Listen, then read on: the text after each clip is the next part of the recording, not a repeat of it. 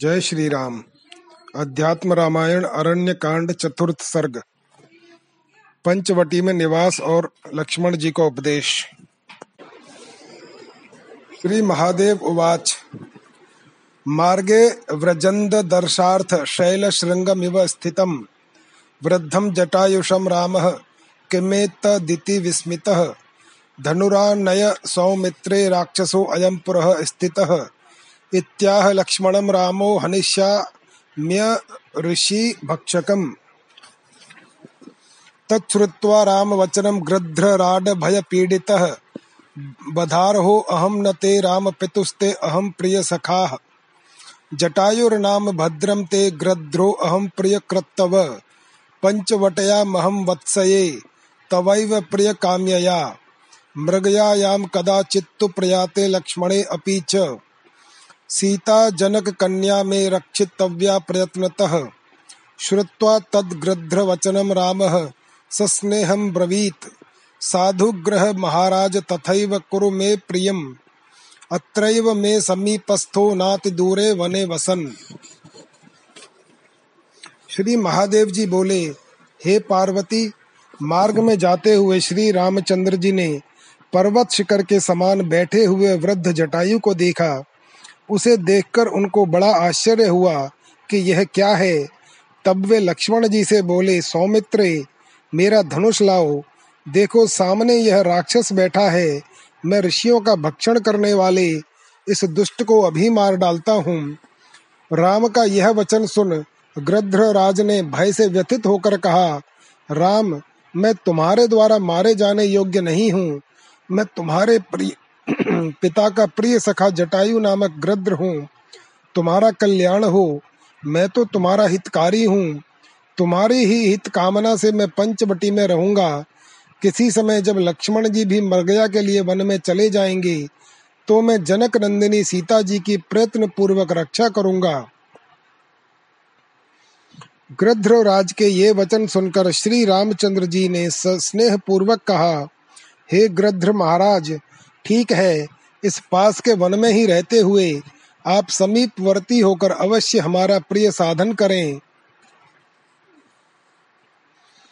इत्य इत्यामन्त्रितम् आलिङ्ग्य ययौ पंचवटीं प्रभुः, लक्ष्मणेन सह भ्रात्रा सीतया रघुनन्दनः गत्वा ते गौतमी तीरं पञ्चवटयां सुविस्तरम् मन्दिरं कारयामास लक्ष्मणेन सुबुद्धिना। तत्र ते न्यवसन्न सर्वे गंगा या उत्तरे तटे, कदम्ब पन साम्रादि फल वृक्ष समाकुले।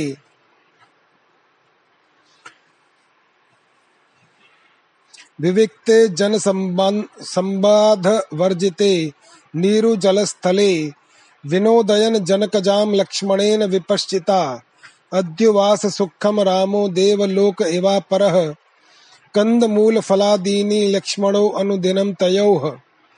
आनीय प्रददौ राम सेवा तत्परमानसः धनुर्बाणधरो नित्यं रात्रौ जागर्ति सर्वतः। स्नानं कुर्वन्त्यनुदिनं त्रयस्ते गौतमी जले। उभयोर्मध्यगा सीता कुरुते च गमागमौ। आनीय सलिलं नित्यं लक्ष्मणः प्रीतमानसः। सेवते अहरहः प्रीत्या। एवमासन सुखम त्रिय इस प्रकार अपनी सम्मति दे भगवान राम जटायु को आलिंगन कर भाई लक्ष्मण और सीता जी के सहित पंचवटी को गए। गौतमी के तट पर पहुंचकर उन्होंने बुद्धिमान लक्ष्मण जी से पंचवटी में एक विशाल कुटी बनवाई। वहाँ वे सब गौतमी गंगा के उत्तर तट पर कदम्ब, पनस और आम्र आदि फल वाले वृक्षों से युक्त एक रोग रहित जन शून्य एकांत स्थान में बस गए श्री रामचंद्र जी बुद्धिमान लक्ष्मण के सहित जनक आत्मजा सीता का मनोरंजन करते हुए उस देवलोक के समान सुरम्य स्थान में दूसरे इंद्र के समान सुख पूर्वक रहने लगे। राम सेवा में जिनका चित्त लगा हुआ है, वे लक्ष्मण जी नित्य प्रति उन्हें कंद मूल फल लाकर देते और रात्रि के समय धनुष बाण लेकर चारों ओर घूमकर रक्षा करते हुए जागा करते, वे तीनों ही नित्य प्रति गौतमी में स्नान किया करते थे। उस समय सीता जी उन दोनों के बीच में रहकर आया जाया करती थी। लक्ष्मण जी प्रचंड चित्त से नित्य प्रति जल लाकर भक्ति पूर्वक उनकी सेवा किया करते थे। इस प्रकार वे तीनों वहाँ सुख पूर्वक रहने लगे। एकदा लक्ष्मणो राम मे कांते समुपस्थितम विनयावनतो भूत्वा पप्रच्छ परमेश्वरम। भगवन श्रोतुमिच्छामि मोक्षस्यै कांतिकीं गतिम।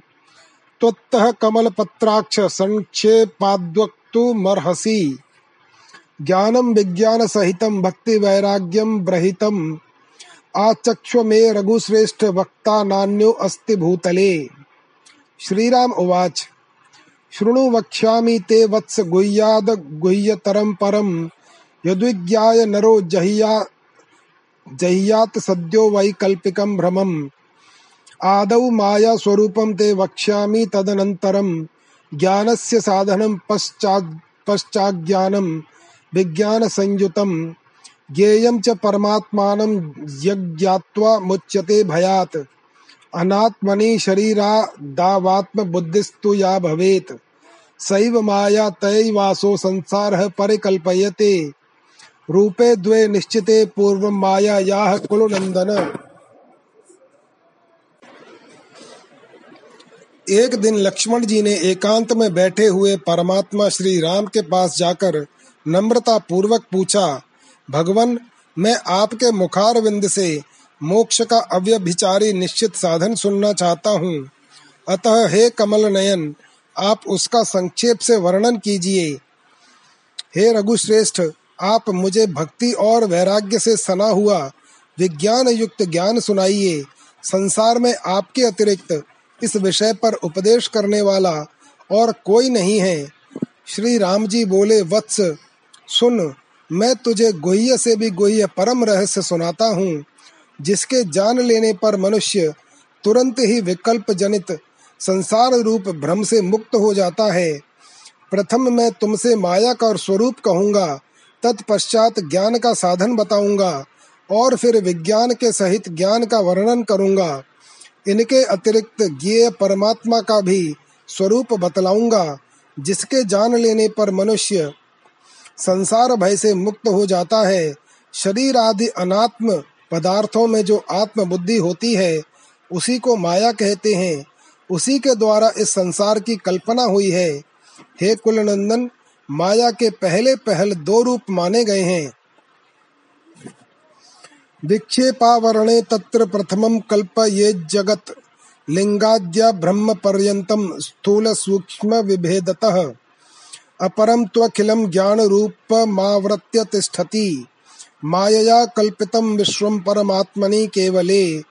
रज्जौ भुजङ्गवद भ्रान्त्या विचारे नास्ति किंचन। श्रूयते, दृश्यते, यद्यत् स्मर्यते वा नरैः सदा।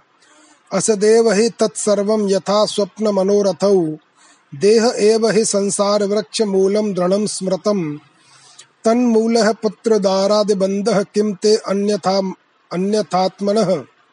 देहस्तु स्थूल भूतानां पंच तन्मात्र पंचकम अहंकारश्च बुद्धिश्च इंद्रियाणि तथा दश। चिदाभासो मनश्चैव मूल प्रकृतिरेव च। एतत् क्षेत्रमिति ज्ञेयं देह इत्यभिधीयते। एतैर्विलक्षणो जीवः परमात्मा निरामयः। तस्य जीवस्य विज्ञाने साधनान्यपि मे शृणु। जीवश्च परमात्मा च पर्यायो नात्र भेदधीः। माना भावस्तथा दम्भ हिंसादि परिवर्जनम। श्री एक विक्षेप, दूसरा आवरण। इनमें से पहली विक्षेप शक्ति ही महतत्व से लेकर ब्रह्मा तक समस्त संसार की स्थूल और सूक्ष्म भेद से कल्पना करती है और दूसरी आवरण शक्ति संपूर्ण ज्ञान को आवरण करके स्थित रहती है। यह संपूर्ण विश्व रज्जु में सर्प भ्रम के समान शुद्ध परमात्मा में माया से कल्पित है। विचार करने पर यह कुछ भी नहीं ठहरता। मनुष्य जो कुछ सर्वदा सुनते, देखते और स्मरण करते हैं, वह सब स्वप्न और मनोरथों के समान असत्य हैं। शरीर ही इस संसार रूप वृक्ष की दृढ़ मूल है। उसी के कारण पुत्र कलत्रादि का बंधन है। नहीं तो आत्मा का इनसे क्या संबंध? पाँच स्थूल भूत पंच तन्मात्राएँ, अहंकार, बुद्धि, दस इंद्रियाँ, चिदाभास, मन और मूल प्रकृति, इन सबके समूह को क्षेत्र समझना चाहिए। इसी को शरीर भी कहते हैं। निर्दोष परमात्म रूप जीव, इन सबके पृथक हैं। अब मैं उस जीव को जानने के कुछ साधन भी बताता हूँ। सावधान होकर सुनो। जीव और परमात्मा का यह पर्याय शब्द है। दोनों का अभिप्राय एक ही है। अतः इसमें भेद बुद्धि नहीं करनी चाहिए। अभिमान से दूर रहना, दंभ और हिंसा आदि का त्याग करना। पराक्षेपादि सहनम सर्वत्रावक्रता तथा मनोवाक्काय सद्भक्तया सद्गुरो परिसेवनम, बाह्याभ्यंतर संशुद्धि स्थिरता सत्क्रियादिषु, मनोवाक्काय दंडश्च विषयेषु निरीहता।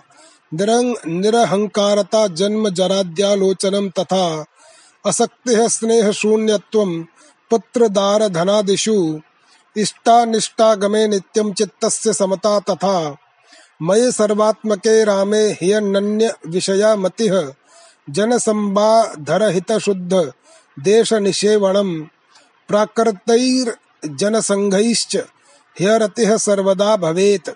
आत्मज्ञाने सदोद्योगो वेदान्तार्थवलोकनम्, उक्तैरेतैर्भवेज्ञानम् विपरीतर विपर्य दूसरों के किए हुए आक्षेप आदि को सहन करना, सर्वत्र सरल भाव रखना, मन, वचन और शरीर के द्वारा सच्ची भक्ति से सदगुरु की सेवा करना, बाह्य और आंतरिक शुद्धि रखना, सत्कर्मों में तत्पर रहना मन, वाणी और शरीर का संयम करना, विषयों में प्रवृत्त न होना, अहंकार शून्य रहना, जन्म, मृत्यु, रोग और बुढ़ापे आदि के कष्टों का विचार करना, पुत्र, स्त्री और धन आदि में आसक्ति तथा स्नेह न करना, इष्ट और अनिष्ट की प्राप्ति में चित्त को सदा समान रखना, मुझ सर्वात्मा राम में अनन्य बुद्धि रखना, जन समूह से शून्य पवित्र देश में रहना संसारी लोगों से सर्वदा उदासीन रहना,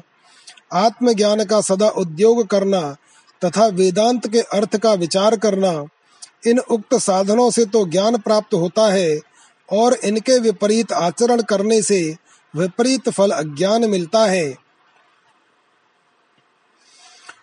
बुद्धि प्राण मनोदेहांग कृतिभ्यो विलक्षण चिदात्माहम नित्य शुद्धो बुद्ध एवेति निश्चयम्। येन ज्ञानेन संवित्ते तज्ज्ञानं निश्चितं च मे। विज्ञानं च तदैवैत वैतत् साक्षादनुभे भवेद्यता आत्मा सर्वत्र पूर्णः स्याच्चिदानन्दात्मको अव्ययः। बुद्धयाद्युपादे रहितः परिणामादिवर्जितः। स्वप्रकाशेन देहादीन भासयन्नन् पाव्रतः। एक एवाद्वितीयश्च सत्यज्ञानादिलक्षणः। असङ्गः स्वप्रभो द्रष्टा विज्ञानेनावगम्यते। आचार्य शास्त्रोपदेशादेक्य ज्ञानम यदा भवेत। आत्मनोर जीव पर योर मूला विद्या तदैव ही लीयते कार्य करणैः सहेव परमात्मनि। सावस्था मुक्तिरित्युक्ता ह्युपचारो अयमात्मनि। इदं मोक्ष स्वरूपम ते कथितम रघुनंदन ज्ञान विज्ञान वैराग्य सहित मे परात्मनः। किंतु तद्दुर्लभम मन्ये मद भक्ति विमुखात्मनाम जिससे ऐसा बोध होता है कि मैं बुद्धि, प्राण, मन, देह और अहंकार आदि से विलक्षण, नित्य शुद्ध बुद्ध चेतन आत्मा हूँ, वही ज्ञान है, यह मेरा निश्चय है। जिस समय इसका साक्षात अनुभव होता है उस समय उसी को विज्ञान कहते हैं। आत्मा सर्वत्र पूर्ण, चिदानंद स्वरूप, अविनाशी, बुद्धि आदि उपाधियों से शून्य तथा परिणाम आदि से रहित है। यह अपने प्रकाश से देह आदि को प्रकाशित करता हुआ भी स्वयं आवरण शून्य, एक अद्वितीय और सत्य ज्ञान आदि स्वरूप तथा संग रहित, स्वप्रकाश और सबका साक्षी है। ऐसा विज्ञान से जाना जाता है। जिस समय आचार्य और शास्त्र के उपदेश से जीवात्मा और परमात्मा की एकता का ज्ञान होता है, उसी समय मूला अविद्या, अपने कार्य, शरीर आदि तथा इंद्रियों के सहित, अर्थात अपने स्थूल और सूक्ष्म कार्य के सहित परमात्मा में लीन हो जाती है। अविद्या की इस लयावस्था को ही मोक्ष कहते हैं। आत्मा में यह मोक्ष केवल उपचार मात्र है। वास्तव में आत्मा की मुक्तावस्था आगंतुक नहीं है, वह तो सदा ही मुक्त है। हे रघुनंदन लक्ष्मण, तुम्हें मैंने यह ज्ञान विज्ञान और वैराग्य के सहित परमात्मा रूप अपना मोक्ष स्वरूप सुनाया। किंतु जो लोग मेरी भक्ति से विमुख हैं, उनके लिए मैं इसे अत्यंत दुर्लभ मानता हूँ। चक्षुष्मतामपि यथा रात्रौ सम्यग न दृश्यते। पदम दीप समेतानां दृश्यते सम्यगेव हि एवं मद भक्ति युक्ता नाम आत्मा सम्यक प्रकाशते। मद भक्ते कारणम किंचित द्वक्षयामि शृणु तत्वतः मद भक्त संगो मत सेवा मद भक्ता नाम निरंतरम एकादश्युपावा उपवासादि। मम परमानुमोदनम मत कथा श्रवणे पाठे व्याख्याने सर्वदा रतिः। मत पूजा परिनिष्ठा च मम नामानुकीर्तनम। एवं सतत युक्तानां भक्तेरव्यभिचारिणी। मयि संजायते नित्यं ततः किम वशिष्यते। अतो मद भक्ति युक्तस्य ज्ञानं विज्ञानमेव च। वैराग्यं च भवेत् शीघ्रं ततो मुक्तिं वाप्नुयात्। जिस प्रकार नेत्र होते हुए भी लोग रात्रि के समय अंधकार में चौर आदि का चिन्ह निशान भली प्रकार नहीं देखते, दीपक होने पर भी उस समय वहाँ दिखाई देता है। उसी प्रकार मेरी भक्ति से युक्त पुरुषों को ही आत्मा का सम्यक साक्षात्कार होता है।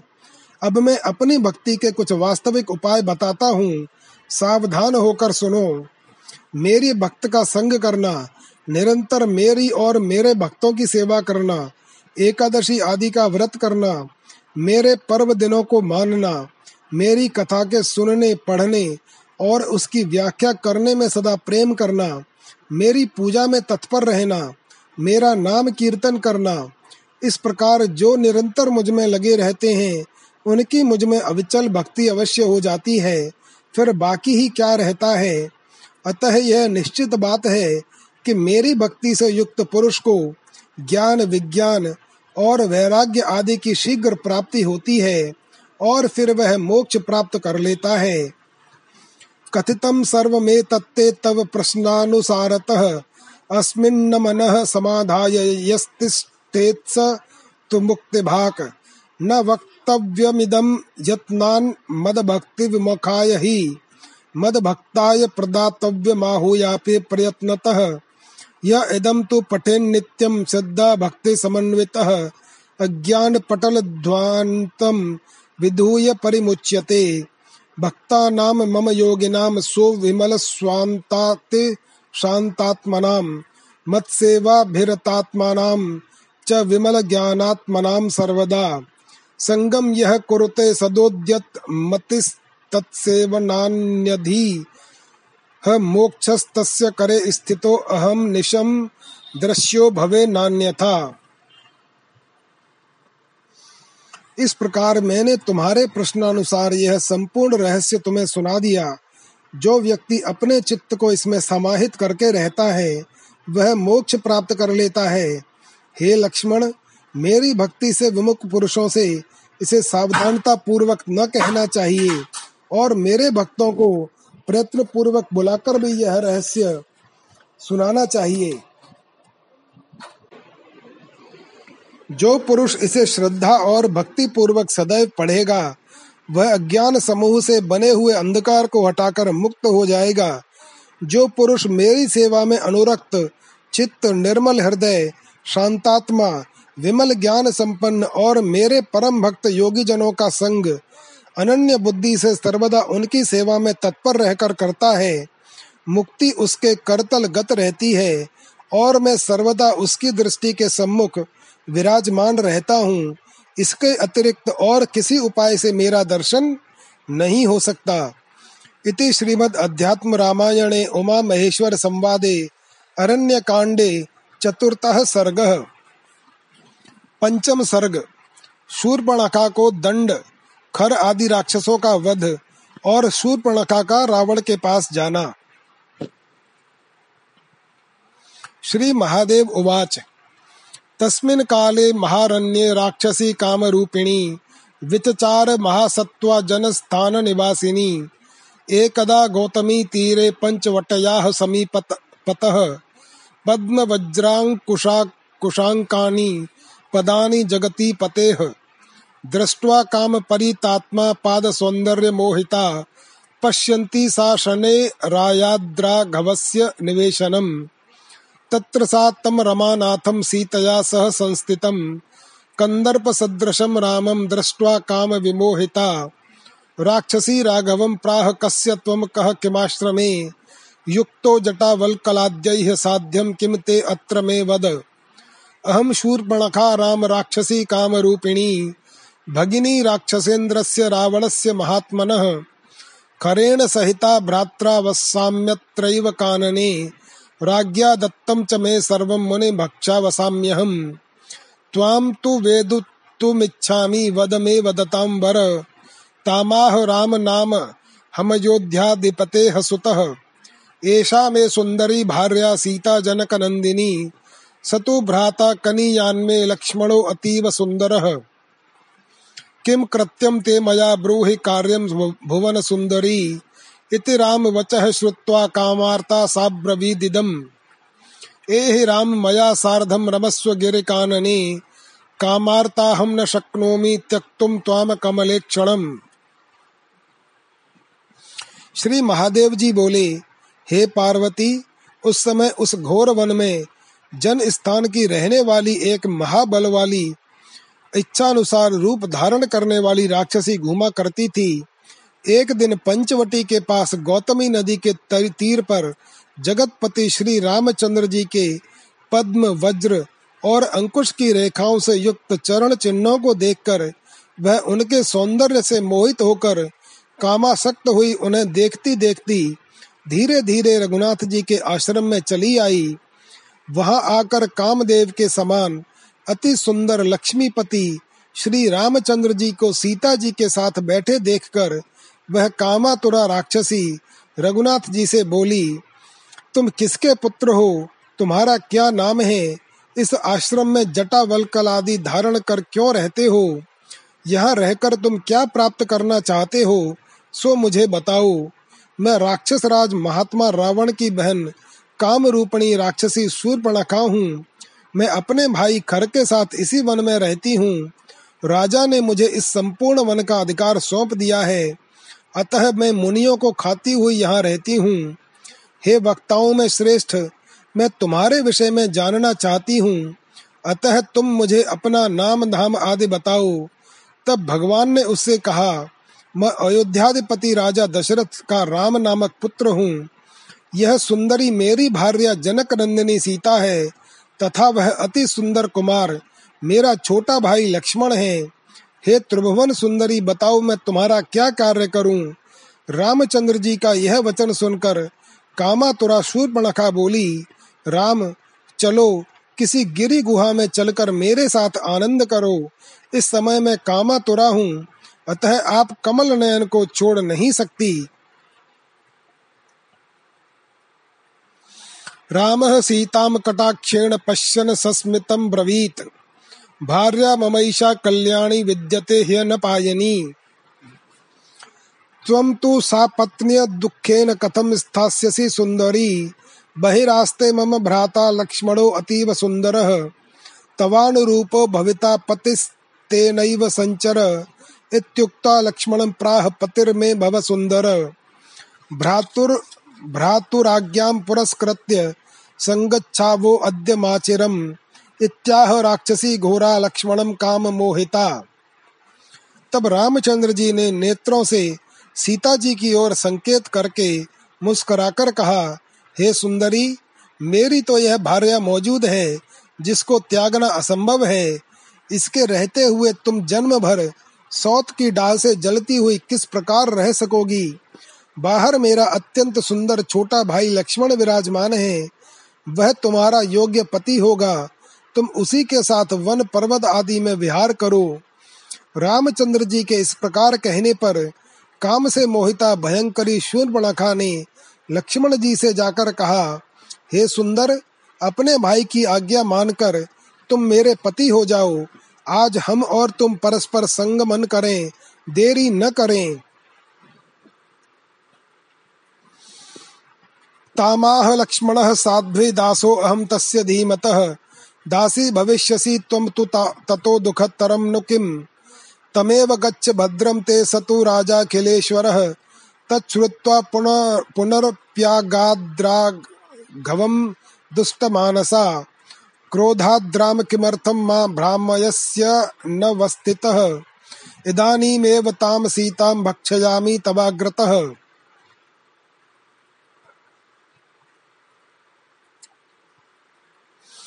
उस राक्षसी ने जब लक्ष्मण जी से इस प्रकार कहा तो वे वे उससे बोले, साध्वी, मैं तो उन बुद्धिमान भगवान राम का दास हूँ। मुझे अपना पति बनाने से तुम्हें भी उनकी दासी बनना पड़ेगा। तुम्हारे लिए इससे अधिक दुख की और क्या बात होगी? तुम्हारा कल्याण हो, तुम उन्हीं के पास जाओ।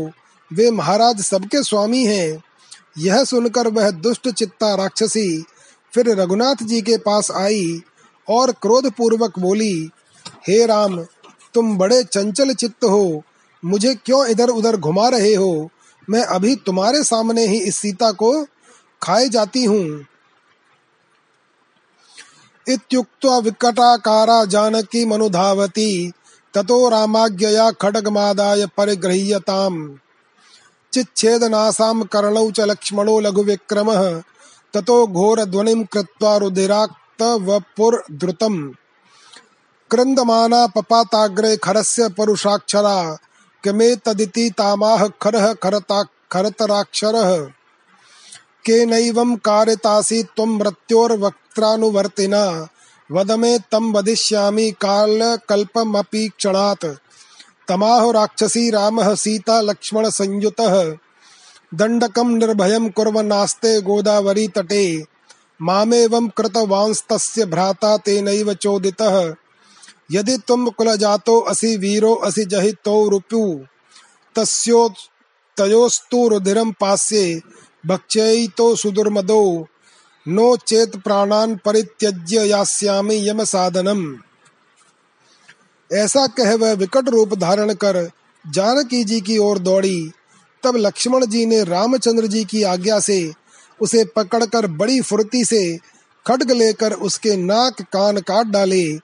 तदनंतर वह घोर शब्द करती हुई रुधिर में लथपथ हो बड़ी शीघ्रता से रोती और कठोर शब्द करती खर के सामने गिर पड़ी। उसे देखकर तीक्ष्ण ध्वनि वाले खर ने कहा, यह क्या बात है? अरे, मृत्यु के मुख में जाने वाले किस दुष्ट ने तेरी यह दशा की है? तू बतला तो सही वह काल के समान भी बलि क्यों न हो, मैं उसे क्षण भर में ही मार डालूँगा। तब राक्षसी सूर्पणखा ने उससे कहा, यहाँ सीता और लक्ष्मण के सहित राम दंड कारण्य को निर्भय करता हुआ गोदावरी के तट पर रहता है, उसी की प्रेरणा से उसके भाई लक्ष्मण ने मेरी यह गति की है। यदि तुम बड़े कुलीन और वीर हो तो तो उन दोनों शत्रुओं को मार डालो तुम उन दोनों मदोन्मत्तों को खा जाओ, और मैं उन दोनों का रुधिर पीऊँगी। नहीं तो मैं अपने प्राणों को छोड़कर यमलोक को चली जाऊँगी। तच्छ्रुत्वा त्वरितं प्रागात् खरः क्रोधेन मूर्छितः। चतुर्दश सहस्राणि रक्षसां भीमकर्मणां चोदयामास रामस्य। समीपं वदकाङ्क्षया, खरश्च त्रिशिराश्चैव, दूषणश्चैव राक्षसः। सर्वे रामं यजुः शीघ्रं नानाप्रहरणो जताः, श्रुत्वा कोलाहलं तेषां रामः सौमित्रीं ब्रवीत्। श्रूयते विपुलः शब्दो नूनमायान्ति राक्षसाः, भविष्यति महद्युद्धं नूनमद्य मया सह। सीतां नीत्वा गुहां गत्वा तत्र तिष्ठ महाबल। हन्तुमिच्छाम्यहं सर्वान् राक्षसान् घोररूपिणः। अत्र किञ्चिन्न वक्तव्यं शापितो असि ममोपरि। तथेति सीतामादाय लक्ष्मणो गह्वरम ययौ। शूर्पणखा का यह कथन सुनकर खर क्रोध से परिपूर्ण हो, तुरंत युद्ध के लिए चला और राम को मारने के लिए उसने बड़े पराक्रमी चौदह सहस्र राक्षस उनके पास भेजे। खर, दूषण और त्रिशिरा ये सभी नाना प्रकार के अस्त्र शस्त्र लेकर राम के पास आए। उनका कोलाहल सुन श्री रामचंद्र जी ने लक्ष्मण जी से कहा, लक्ष्मण देखो, बड़ा कोलाहल सुनाई पड़ रहा है। मालूम होता है निश्चय ही राक्षस गण आ रहे हैं। अवश्य ही आज मेरे साथ उनका घोर युद्ध होगा। अतः हे महाबल, तुम सीता को लेकर किसी पर्वत की कंदरा में चले जाओ। आज मैं इन समस्त घोर रूप राक्षसों का वध करना चाहता हूँ। तुम्हें मेरी सौगंध है। इस विषय में तुम और कुछ न कहना। तब लक्ष्मण जी जो आज्ञा कहे, सीता जी को लेकर एक गिरी गुहा में चले गए। राम परिकरम बद्ध्वा धनुरादाय निष्ठुरम तूणी राव रावक्षय शरौ बद्ध्वा यत्तो अभवत् प्रभु। तत आगत्य रक्षांसि रामस्योपरि चिक्षिपुः आयुधानि विचित्राणि पाषाणा पाषाणान् पादपानपि। तान् चिच्छेद रामो अपि लीलया तिलशः क्षणात्। ततो बाणसहस्रेण हत्वा तान् सर्वराक्षसान्। खरं त्रिशिरसं चैव दूषणं चैव राक्षसं। जगान प्रहारार्धेन सर्वानेव रघुत्तमः। लक्ष्मणो अपि गुहा मध्यात् सीता मादाय राघवे, समर्प्य राक्षसान् दृष्ट्वा हतान् विस्मयमाययौ सीता रामं समालिङ्ग्य प्रसन्न मुख पंकजा शस्त्र व्रणानी चांगेशु ममार्ज जनकात्मजा सापि दुद्राव दृष्ट्वा तान हतान राक्षस पुंगवान लंकाम गत्वा सभा मध्ये क्रोशन्ति पाद सन्निधौ रावणस्य पपातोर्व्याम भगिनी तस्य राक्षसः। दृष्ट्वा ताम रावणः प्राह भगिनीं भय विव्वलाम तब श्री रामचंद्र जी ने अपनी कमर कसी और कठोर धनुष तथा दो अक्षय बाण वाले तरकश बांधकर युद्ध के लिए तैयार हो गए। तदनंतर राक्षस गण वहाँ आकर राम के ऊपर नाना प्रकार के अस्त्र शस्त्र, पत्थर और वृक्ष आदि की वर्षा करने लगे। श्री रामचंद्र जी ने एक क्षण मात्र में लीला से ही उन अस्त्र शस्त्र आदि को तिल तिल करके काट डाला। फिर सहस्रों बाणों से उन संपूर्ण राक्षसों को मारकर खर, दूषण और त्रिशिरा को भी मार डाला। इस प्रकार रघुवंशियों में श्रेष्ठ श्री रामचंद्र जी ने आधे पहर में ही उन समस्त राक्षसों का संहार कर दिया। तब लक्ष्मण जी ने गुहा में से सीता जी को लाकर श्री रघुनाथ जी को सौंप दिया। उस समय संपूर्ण राक्षसों को मरे हुए देख वे बड़े विस्मित हुए। जनक नंदिनी श्री सीता जी ने प्रसन्न मुख से श्री रामचंद्र जी का आलिंगन किया और उनके शरीर में हुए शस्त्र के घावों पर हाथ फेरने लगी। उन संपूर्ण श्रेष्ठ राक्षसों को मरे देख राक्षस राज रावण की बहन शूर्पणखा दौड़ती हुई लंका में पहुँची और राजसभा में पहुंचकर रोती हुई रावण के पैरों के समीप पृथ्वी पर गिर पड़ी। अपनी बहन को इस प्रकार भयभीत देखकर रावण बोला,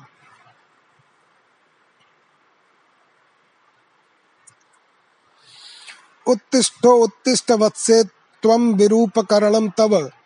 कृतं शक्रेण वा भद्रे यमेन वरुणेन वा। कुबेरेणाथवा ब्रूहि, भस्मी कुर्यां क्षणेन तं राक्षसी तमुवाचेदं त्वं प्रमत्तो पानासक्तः स्त्रीविजितः षण्डः सर्वत्र लक्ष्यसे। चार चक्षुर्विहीनस्त्वं कथं राजा भविष्यसि? खरश्च निहतः संख्ये दूषणस्त्रिशिरास्तथा चतुर्दश सहस्राणि राक्षसानां महात्मनां। निहितानि क्षणे नैव रामेणासुरशत्रुणा जनस्थानं शेषेण मुनीनां निर्भयं कृतं। न जानासि विमूढस्त्वमत, एव मयोच्यते। रावण उवाच, को वा रामः, किमर्थं वा, कथं तेनासुरा हताः सम्यक् कथय मे तेषां मूलघातं करोम्यहम् अरे वत्से उठ खड़ी हो। बता तो सही तुझे किसने विरूपा किया है? हे भद्रे, यह इंद्र का काम है। अथवा यम, वरुण और कुबेर में से किसी ने किया है, बता, एक क्षण में ही मैं उसे भस्म कर डालूँगा। तब राक्षसी सूर्पनखा ने उससे कहा, तुम बड़े ही प्रमादी और मूड बुद्धि हो। तुम मद्यपान में आसक्त, स्त्री के वशीभूत और सब विषयों में नपुंसक जैसे दिखाई पड़ते हो। तुम्हारे चार खुफिया पुलिस रूप नेत्र नहीं है, फिर तुम राजा कैसे रह सकोगे? युद्ध में खर मारा गया। तथा दूषण और त्रिशिरा आदि चौदह सहस्त्र मुख्य मुख्य राक्षसों को राक्षस शत्रु राम ने एक क्षण में ही मार डाला और सारे जन स्थान को मनीश्वरों के लिए सर्वथा निर्भय कर दिया। इतना उत्पात हो जाने पर भी तुम्हें अभी तक कुछ पता ही नहीं है। इसीलिए मैं कहती हूँ कि तुम मूड हो। रावण बोला, अरे तू बता तो वह राम कौन है? उसने किस लिए और किस प्रकार इन राक्षसों को मारा? तू सब बात विस्तार पूर्वक कहे। मैं उसका मूलोच्छेद कर डालूँगा। शूर, शूरपणखो वाच। जनस्थानादहम याता कदाचिद गौतमी तटे। तत्र पंचवटी नाम पुरा मुनि जनाश्रया। तत्राश्रमे मया दृष्टो रामो राजीव लोचन धनुर्बाण दरह श्रीमान जटा वलकल मंडितः कनीयाननुजस्तस्य लक्ष्मणो अपि तथा विदः। तस्य भार्या विशालाक्षी रूपिणी श्री रिवापरा। देव गंधर्व नागानां मनुष्याणां तथा विधा। न दृष्टा न श्रुता राजन्द्योत्तयन्ति वनं शुभा। आने तुमः मुद्युत्ता। तां भार्यार्थं तवानघ। लक्ष्मणो नाम तद्भ्राता विच्चिच्छेद मम नासिकाम्। कर्णौ च नोदितस्तेन रामेण स महाबलः। ततो अहम दुखे अहमति दुखेन रुदति खरम मनवागमा खरम मनवगाम सूर्पणखा बोली, एक दिन में जन स्थान से गौतमी के किनारे जा रही थी। वह पूर्व काल में मुनिजनों से सेवित एक पंचवटी नामक आश्रम है। उस आश्रम में मैंने जटावलकल आदि से सुशोभित धनुर्बाणधारी कमल नयन शोभा धाम राम को देखा। उसका छोटा भाई लक्ष्मण भी उसी के समान रूपवान है तथा उसकी विशाल लोचना भार्या भी रूप में साक्षात दूसरी लक्ष्मी जैसी ही है। हे राजन, देव, गंधर्व, नाग और मनुष्य आदि में किसी की भी स्त्री ऐसी रूपवती न देखी है और न सुनी है, वह शुभ लक्षणा अपनी कांति से संपूर्ण वन को प्रकाशित कर रही थी। हे अनघ, उसे तुम्हारी पत्नी बनाने के लिए मैंने लाने का प्रयत्न किया था। इसी से राम के भाई लक्ष्मण ने मेरी नाक काट डाली। फिर राम की प्रेरणा से महाबली लक्ष्मण ने मेरे कान भी काट लिए। तब मैं अत्यंत दुख से रोती हुई खर के पास गई। सो अपि रामम समासाद्य युद्धम राक्षस यूथपैः ततः क्षणेन रामेण तेनैव बलशालिना। सर्वे तेन विनष्टा वै राक्षसा भीम विक्रमाः यदि रामो मनः कुर्यात् निमिषार्धतः। भस्मी कुर्यान्न संदेह इति भाति मम प्रभो। यदि सा तव भार्या, स्यात् सफलं तव जीवितम्। अतो यतस्तव राजेन्द्र यथा ते वल्लभा भवेत्। सीता राजीव पत्राक्षी सर्वलोकैक सुंदरी साक्षात् रामस्य पुरतः स्थातुं त्वं न क्षमः प्रभो। मादया मोहयित्वा तो प्राप्यस्य से ताम रघुत्तमम। उसने भी अपने राक्षस सेनापतियों के साथ तुरंत जाकर राम से युद्ध ठाना, किंतु उस बलशाली राम ने एक क्षण में ही वे समस्त भीम विक्रम राक्षस नष्ट कर दिए। हे प्रभु, मुझे तो ऐसा मालूम होता है कि यदि राम के मन में आ जाए तो वह निस्संदेह आधे निमेश में ही संपूर्ण त्रिलोकी को भस्म कर सकता है। किंतु यदि उसकी स्त्री सीता तुम्हारी भार्या हो जाए तो तुम्हारा जीवन सफल हो जाएगा। अतः हे राजेंद्र, तुम ऐसा प्रयत्न करो जिससे संपूर्ण लोकों में एकमात्र सुंदरनी कमल नयनी सीता तुम्हारी प्राण प्रिया हो जाए। हे प्रभु, तुम राम के सामने साक्षात न ठहर सकोगे। इसलिए उन रघुश्रेष्ठ को किसी प्रकार माया जाल से मोहित कर तुम उसे प्राप्त कर सकते हो। श्रुत्वा दान दानमानादिभिस्तथा। आश्वास्य भगिनीं राजा प्रविवेश स्वकं गृहम् तत्र चिंता परो भूत्वा निद्रां रात्तौ न लब्धवान। एकैन रामेण कथम मनुष्य मात्रेण नष्टः सबलः करो मे भ्राता कथम मे बलवीर्य। दर्पयुतो विनष्टो बत राघवेण यद्वा न रामो मनुजः, परेशो माम हन्तु कामः सबलं बलोघैः।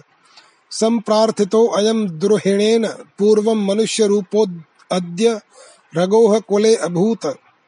बध्यो यदि श्याम परमात्मना परमात्मना हम वैकुंठ राज्यम परिपालये अहम नो चेदिदम राक्षस राज्यमेव भोक्षे चिरम राम मतो इत्थम विचिन्त्याखिल राक्षसेन्द्रो रामम विदित्वा परमेश्वरम हरिम विरोध बुद्धयैव हरिम प्रयामि दुत्रम न भक्तया भगवान प्रसीदेत।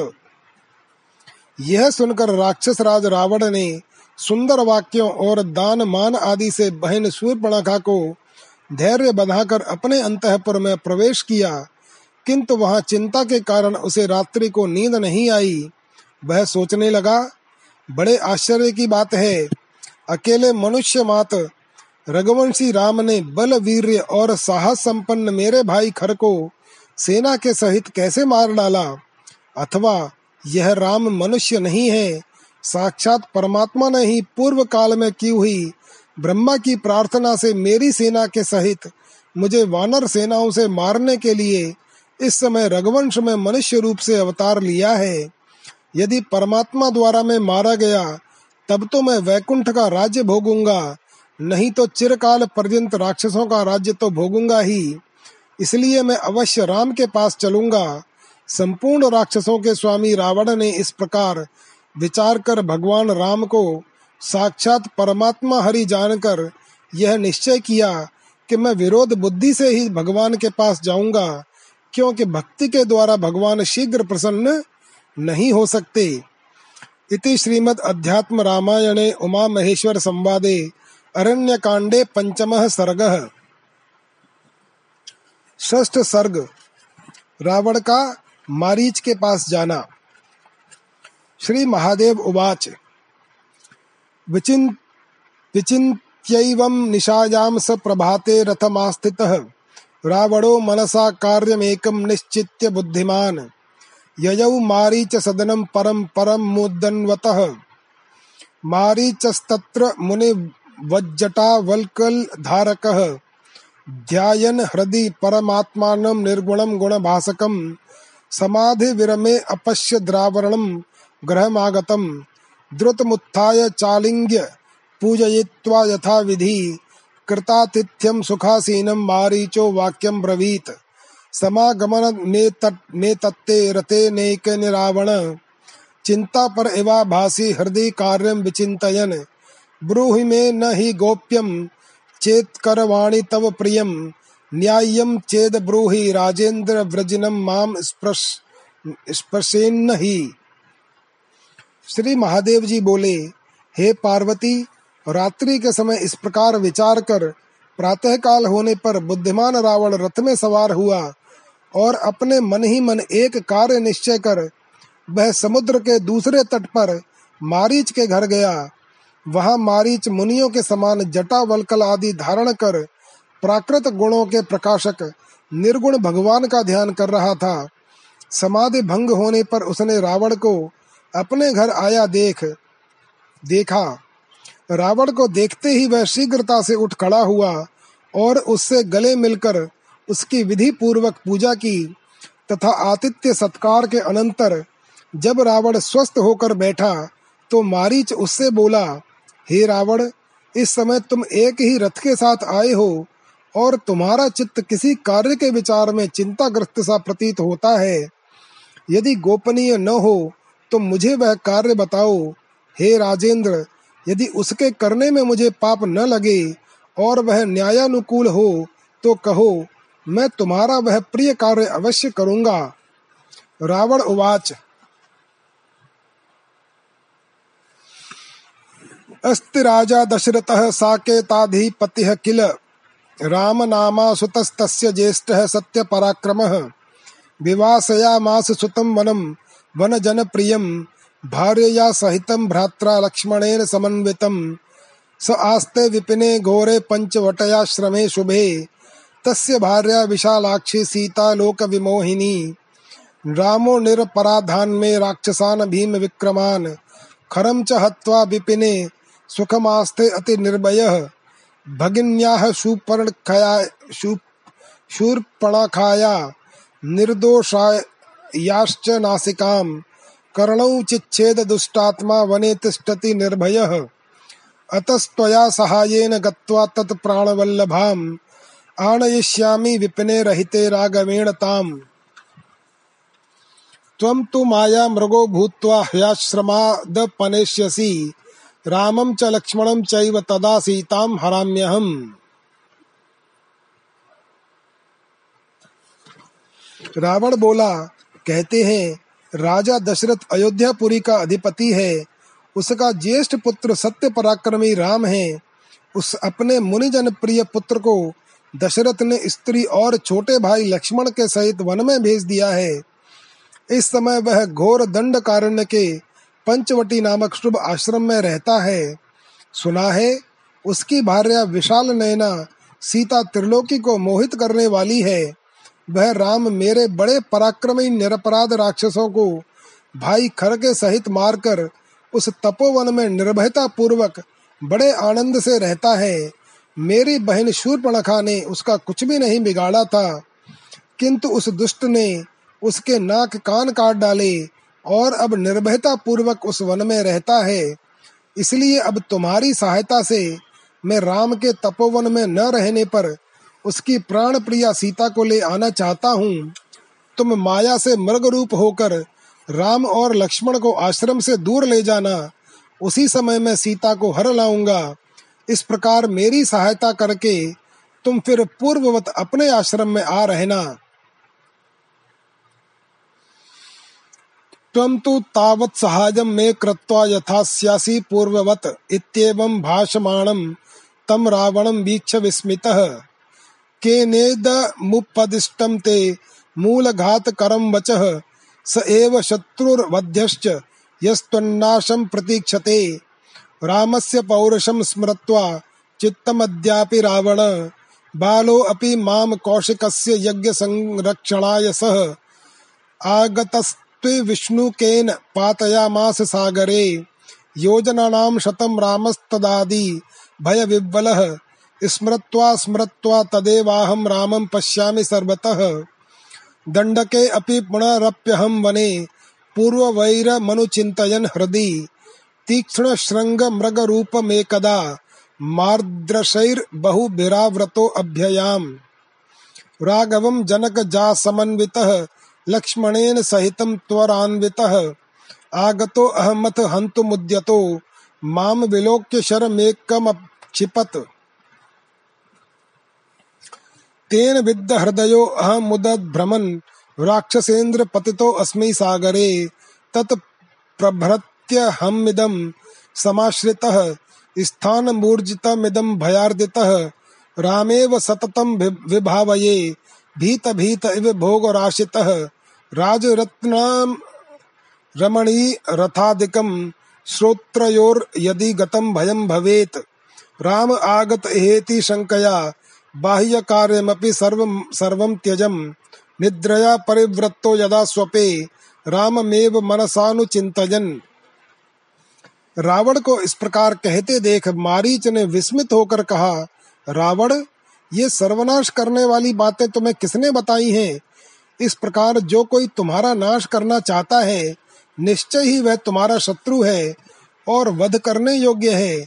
हे रावण, उनके बाल्यकाल के पौरुष को याद करके, जब वे विश्वामित्र जी की यज्ञ रक्षा के लिए आए थे और उन्होंने एक बाण से ही मुझे सौ योजन दूर समुद्र के तट पर फेंक दिया था। तब से मैं भय से व्याकुल हो जाता हूँ। बारंबार उसी बालक का ध्यान स्मरण हो जाने से मुझे सब और राम ही राम दिखलाई देने लगते हैं। एक दिन अपने पूर्व वैर का स्मरण कर मैं दंड कारण में भी अपने जैसे बहुत से मृगों के साथ मिलकर एक तीखे सिंगों वाले मृग का रूप बनाकर गया था। जब मैं बड़ी फुर्ती से सीता और लक्ष्मण के सहित श्री रघुनाथ जी को मारने की इच्छा से आगे बढ़ा तो मुझे देखकर उन्होंने केवल एक बाण छोड़ दिया।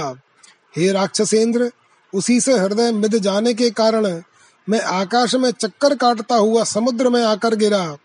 तब से मैं भयभीत होकर इस निर्भय स्थान में रहता हूँ। राजा, रत्न, रमणी और रथ आदि भोग सामग्रियों के प्रथम अक्षर र के कानों में पड़ते ही मुझे राम की याद आ जाने से भय उत्पन्न हो जाता है। इसलिए मैं भोग समुदाय से भयभीत होकर निरंतर राम का ही ध्यान करता रहता हूँ। यहाँ राम न आ गए हों, इस आशंका से मैंने समस्त बाह्य कार्य छोड़ दिए हैं। जिस समय मैं निद्रा के वशीभूत होकर सोता हूँ, उस समय मन ही मन राम का ही स्मरण करता रहता हूँ। स्वप्न दृष्टि गत राघवम तदा बोधितो विगत निद्र आस्थितः तद भवान अपि विमुच्य चाग्रहम राघवम प्रतिग्रहम प्रयाहि भो।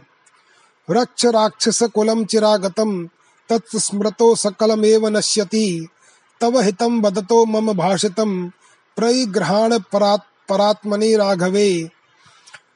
त्यज विरोध मतिम भज भक्तितः परम कारुणिको रघुनंदनः अहम शेषमिदं मुनि वाक्यतो अश्रण वमाद युगे परमेश्वरः। ब्रह्मणार्थित उवाच तम हरिः। किं त्वेप्सितमहं करवाणि तत्? ब्रह्मणोक्त मरविन्दलोचन त्वं प्रियाहि भुवि मानुषं वपुः।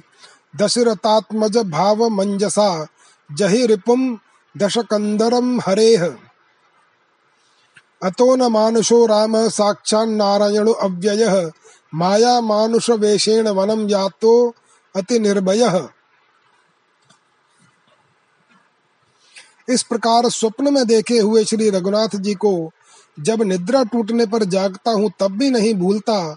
अतः हे रावण, तुम भी श्री राघव से हट छोड़कर अपने घर चले जाओ और चिरकाल से चले हुए अपने राक्षस वंश की रक्षा करो।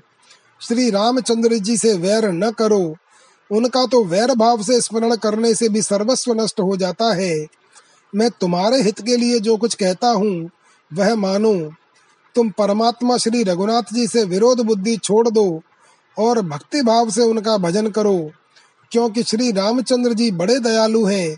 मैंने मुनीश्वरों के मुख से ये सभी बातें सुनी हैं कि सत्य युग में ब्रह्मा जी के प्रार्थना करने पर परमात्मा श्री हरि ने कहा था कि तुम अपना मनोरथ बताओ, मैं उसे पूर्ण करूँगा। तब ब्रह्मा जी ने भगवान से कहा, हे कमल लोचन हरे, आप मनुष्य रूप से पृथ्वी में अवतार लीजिए और शीघ्र ही दशरथ नंदन श्री राम होकर देवद्रोही दशानन का वध कीजिए। अतः तुम निश्चय मानो, राम मनुष्य नहीं है, वे साक्षात अव्यय पुरुष श्री नारायण हैं। माया से मनुष्य रूप होकर वे निर्भयता पूर्वक पृथ्वी का भार उतारने के लिए वन में आए हैं। अतः हे तात, तुम सुख पूर्वक घर लौट जाओ।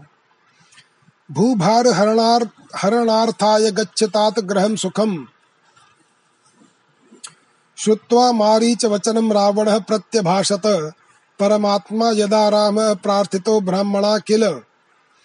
माम हंतुम मानुषो भूत्वा यत्नादेह समागतः करिष्यत्य चिरादेव सत्य संकल्प ईश्वरः। अतो अहम यत्नतः सीता मानेष्याम्येव राघवात्। वधे प्राप्ते रणे वीर प्राप्स्यामि परमं पदम्। यद्वा रामं रणे हत्वा सीतां प्राप्स्यामि निर्भयः। तदुत्तिष्ठ महाभाग विचित्र मर्ग रूपधृक रामं स लक्ष्मणं शीघ्रमाश्रमादति दूरतः। आक्रम्य गच्छ त्वं शीघ्रं। सुखं तिष्ठ यथा पुरा। अतः परम चेद्यत किंचित भाषसे मद्विभीषणम। हनिष्याम्यसि नानेन त्वामत्रैव न संशय। मारीच के ये वचन सुनकर रावण बोला, यदि ब्रह्मा की प्रार्थना से परमात्मा ही राम होकर मनुष्य रूप से मुझे मारने के लिए प्रयत्न पूर्वक यहाँ आए हैं तो वे शीघ्र ही अवश्य वैसा ही करेंगे, क्योंकि ईश्वर सत्य संकल्प हैं। इसलिए मैं अवश्य यत्न पूर्वक रघुनाथ जी के पास से सीता को ले आऊँगा। हे वीर, यदि मैं युद्ध में उनके हाथ से मारा गया तो परम पद प्राप्त करूँगा, और यदि मैंने ही राम को रण क्षेत्र में मार डाला तो निर्भयता पूर्वक सीता को पाऊँगा। अतः हे महाभाग, उठो और शीघ्र ही विचित्र मृग रूप धारण कर राम और लक्ष्मण को आश्रम से अति दूर ले जाओ। फिर पूर्ववत अपने आश्रम में आकर सुख पूर्वक रहो। यदि मुझे भयभीत करने के लिए अब और कुछ कहोगे तो निश्चय मानो मैं अभी इसी खड्ग से तुम्हें यही मार डालूँगा। मारीचस्त्वचः श्रुत्वा स्वात्मन्येवान्वचिन्तयत् यदि माम राघवो हन्यात् तदा मुक्तो भवार्णवात् माम हन्याद्यदि चेदुष्टस्तदा मे नरयो ध्रुवम्। इति निश्चित्य मरणं रामादुत्थाय वेगतः। अब्रवीद्रावरणं राजन् करोम्याज्ञां तव प्रभो। इत्युक्त्वा रथमास्थाय गतो रामाश्रमं प्रति। शुद्धजाम्बूनप्रख्यो मृगो अभूद्रोप्य बिन्दुकः रत्नशृङ्गो मणिकुरो नीलरत्नविलोचनः विद्युत्प्रभो विमुग्धास्यो विचचार वनान्तरे। रामाश्रम पदस्यान्ते सीता दृष्टिपथे चरन्। क्षणं च धावत्यवतिष्ठते क्षणं समीपमागत्य पुनर्भयाव्रतः एवं स माया मृगवेश रूपधृक चचार सीतां परिमोहयन मोहयन कलह उसका यह कथन सुनकर मारीच ने मन ही मन सोचा यदि श्री रघुनाथ जी ने मुझे मारा तो मैं संसार सागर से पार हो जाऊँगा, और जो कहीं इस दुष्ट ने मुझे मार डाला तो निश्चय ही मुझे नरक में पड़ना होगा। इस प्रकार श्री राम के हाथ से ही अपना मरना निश्चय कर वह शीघ्रता से उठा, और रावण से बोला, हे राजन, हे प्रभु, मैं आपकी आज्ञा पालन करूँगा। ऐसा कह वह रावण के रथ पर चढ़कर श्री रामचंद्र के आश्रम में आया और चांदी की बूंदों के सहित शुद्ध सुवर्ण वर्ण विचित्र मृग रूप धारण किया। उसके सींग रत्नमय खुर मणिमय और नेत, नेत्र नील रत्नमय थे। इस प्रकार बिजली की सी छटा और मनोहर मुख वाला वह मृग रामचंद्र जी के आश्रम के पास सीता जी के सामने वन में विचरने लगा। किसी क्षण तो वह चौकड़ी मारने लगता और कभी पास आकर ठिटक जाता। और फिर भय से भागने लगता।